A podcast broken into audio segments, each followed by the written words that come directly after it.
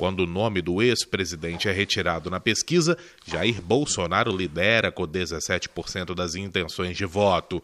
Ele supera Marina Silva, da Rede, Ciro Gomes, do PDT, Joaquim Barbosa, do PSB, Geraldo Alckmin, do PSDB, Álvaro Dias, do Podemos, Manuela Dávila, do PCdoB e Fernando Haddad, do PT, que entraria na disputa à presidência no lugar de Lula.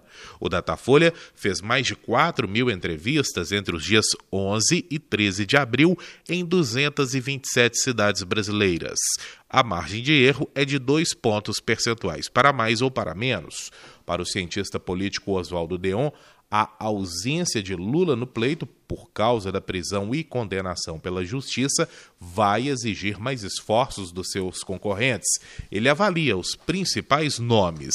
Sobre Marina Silva, uma das pré-candidatas ao pleito, especialista vê uma candidatura de ruptura com o passado próximo ao petista. Eu acho que o tempo do lançamento da candidatura Marina Silva talvez tenha sido mais inadequado, porque ela lançou candidatura exatamente no período da detenção do ex-presidente Lula é, numa candidatura que tem já um passado e uma trajetória de proximidade é, com o ex-presidente Lula, ela foi ministra de Meio Ambiente do governo Lula, isso pode significar uma tentativa é, de ruptura com essa história, com esse passado. Em relação ao deputado federal Jair Bolsonaro, a ausência de Lula na corrida presidencial vai forçar o candidato a falar mais de si próprio e de suas estratégias. Para isso, ele deve deixar de lado os ataques ao antigo presidente. Nós temos também, no caso, uma candidatura que é do deputado Jair Bolsonaro, que tenta se viabilizar, mas perde é, alguém que ele gostaria de rivalizar no hipotético segundo turno, que é o ex-presidente Lula.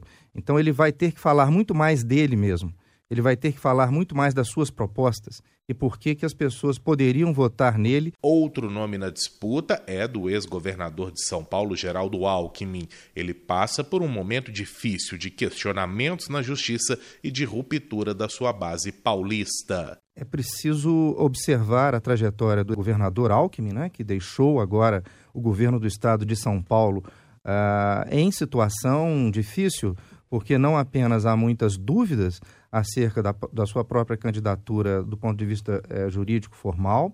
Também há muitas pressões, há muitos processos no Ministério Público. Ele tem uma base dividida dentro do PSDB, que vive uma situação também bastante complexa. Nesse momento, ele não é o líder da candidatura à presidência da República no estado de São Paulo. E não ganhando São Paulo, isso reduz muito a possibilidade dele e do PSDB em emplacar um eventual segundo turno. Repórter Patrick Vaz.